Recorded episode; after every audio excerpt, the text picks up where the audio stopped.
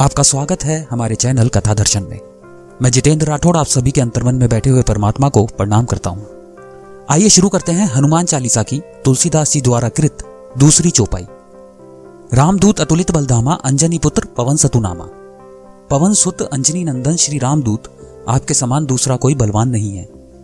पवन पुत्र श्री हनुमान जी के लिए अनेक भक्तों और कवियों ने अनेक प्रकार के गुण सूचक नाम का प्रयोग किया है।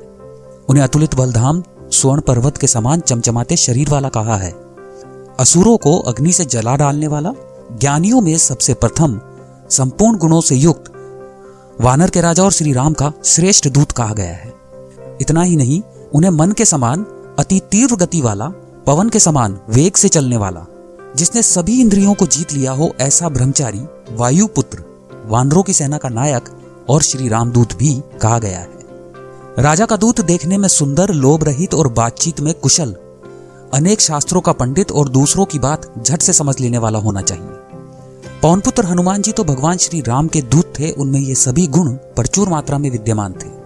दूत का कार्य है कि जो काम उसे सौंपा जाए, उसे वह सावधानी से बिना चूके करे। जब समुद्र तट से उछलकर हनुमान जी लंका की ओर जा रहे थे, उस समय मैनाक पर्वत ने उनसे कहा था, तनिक विश्राम कर लीजिए। किंतु श्री हनुमान जी ने कहा, नहीं बिना भगवान का कार्य पूरा करे बिना मैं विश्राम नहीं कर सकता। हमें भी प्रभु भक्त बनने के लिए हनुमान जी को आदर्श रखते हुए प्रभु कार्य के लिए वचनबद्ध होना चाहिए। हनुमान जी के गुणों में एक विशेष गुण है, तीक्ष्ण दृष्टि वाला, जो उचित और आवश्यक बात को कहीं भी, किसी भी परिस्थिति में निसंकोच भाव से कहने में पूर्ण समर्थ हो।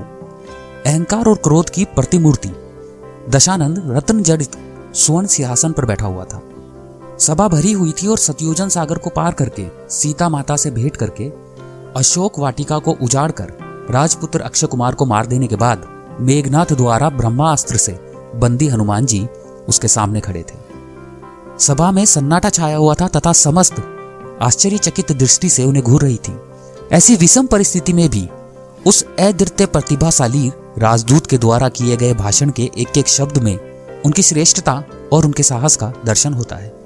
हनुमान जी ने कहा, हे राक्षस राज मैं महात्मा सुग्रीव का सचिव और प्रभु श्री रामचंद्र का दास, हनुमान हूँ। अपने स्वामी की आज्ञा से देवी जानकी जी की खोज में उनकी तलाश करता हुआ आपकी लंका में आ पहुँचा हूँ। मैंने स्वयं आपके यहाँ अशोक वन में माता सीता के दर्शन किए हैं और उनसे वार्ता भी की है। दशानन, आप तो बहुत बड़े विद्वान हैं, नीतिज्ञ हैं और धर्मज्ञ हैं। अर्थ काम को भली बाती जानते हैं। फिर पराई स्त्री का इस प्रकार अपहरण करके बलपूर्वक और हटपूर्वक घर में रखने का मूर्खता भरा और अशोभनीय काम आपसे कैसे हो गया? किंतु अभी भी अवसर है उस भूल को सुधारने का। आप मेरा अनुरोध मानकर तत्काल रघुकुल वधु देवी जानकी जी को सम्मान सहित श्री रामचंद्र जी के पास भेज दें। इसी में आपकी भलाई है, अन्यथा आपका जीवित रहना कठिन है। इस प्रकार रामदूत भगवान के दूत को निर्भयी, मेघावी, दक्ष, प्रज्ञा, धीर इत्यादि गुणों से युक्त होना चाहिए। तथा दूत को केवल गुणवान होना ही पर्याप्त नहीं है, उसे बलवान भी होना चाहिए। तुलसीदास जी लिखते हैं, हनुमान जी का बल कैसा है? अतुलित बल धामा। हनुमान जी का बल अतुलित है, यानी जो तोला नहीं जा सकता, जिसकी कोई तुलना नहीं की जा सकती। जब हम कोई सामान्य वस्तु या व्यक्ति का वर्णन करते हैं तो उस व्यक्ति को उपमा दी जाती है। परंतु हनुमान जी का तो बल अपार है, ऐसा तुलसीदास जी वर्णन करते हैं। नील आकाश को गगन की उपमा दी जाती है, पानी से भरे सागर को महासागर की उपमा दी जाती है। वैसे ही हनुमान जी के बल के लिए तुलसीदास जी लिखते हैं कि हनुमान जी का बल अपार है। अतुलित बलधामा, उसकी कोई तुलना नहीं की जा सकती। तुलसीदास जी ने सुंदरकांड में भी हनुमान जी की वंदना करते हुए लिखा है, हनुमान जी का बल अतुलित है। हनुमान जी के इन गुणों का चिंतन करके हमें भी अपने जीवन में उन गुणों को लाने का प्रयत्न करना चाहिए। तभी हम सच्चे अर्थ में हनुमान के भक्त बन सकेंगे। तुलसीदास जी आगे लिखते हैं, अंजनी पुत्र पवन सतुनामा। भारतीय शास्त्रों में श्री हनुमान जी को वायुपुत्र बताया गया है। हनुमान जी की माता अंजनी और पिता केशरी थे। ऋषि के श्रापवश वानर योनि में जन्म लिया। फिर भी उनके वरदान के कारण उनमें अनुपम सुंदरता थी। स्कंद एवं भविष्योत्तर पुराण में भी कथा आती है। हनुमान जी की जन्म कथाएँ पुराणों में विभिन्न प्रकार से मिलती है। हमें सभी कथाओं को आदर देते हुए भक्ति पूर्वक उनकी आराधना करनी चाहिए। एक बार घूमते हुए वानर राज केसरी प्रभात तीरथ के निकट पहुँचे। उन्होंने देखा बहुत से ऋषि वहाँ आए हुए हैं।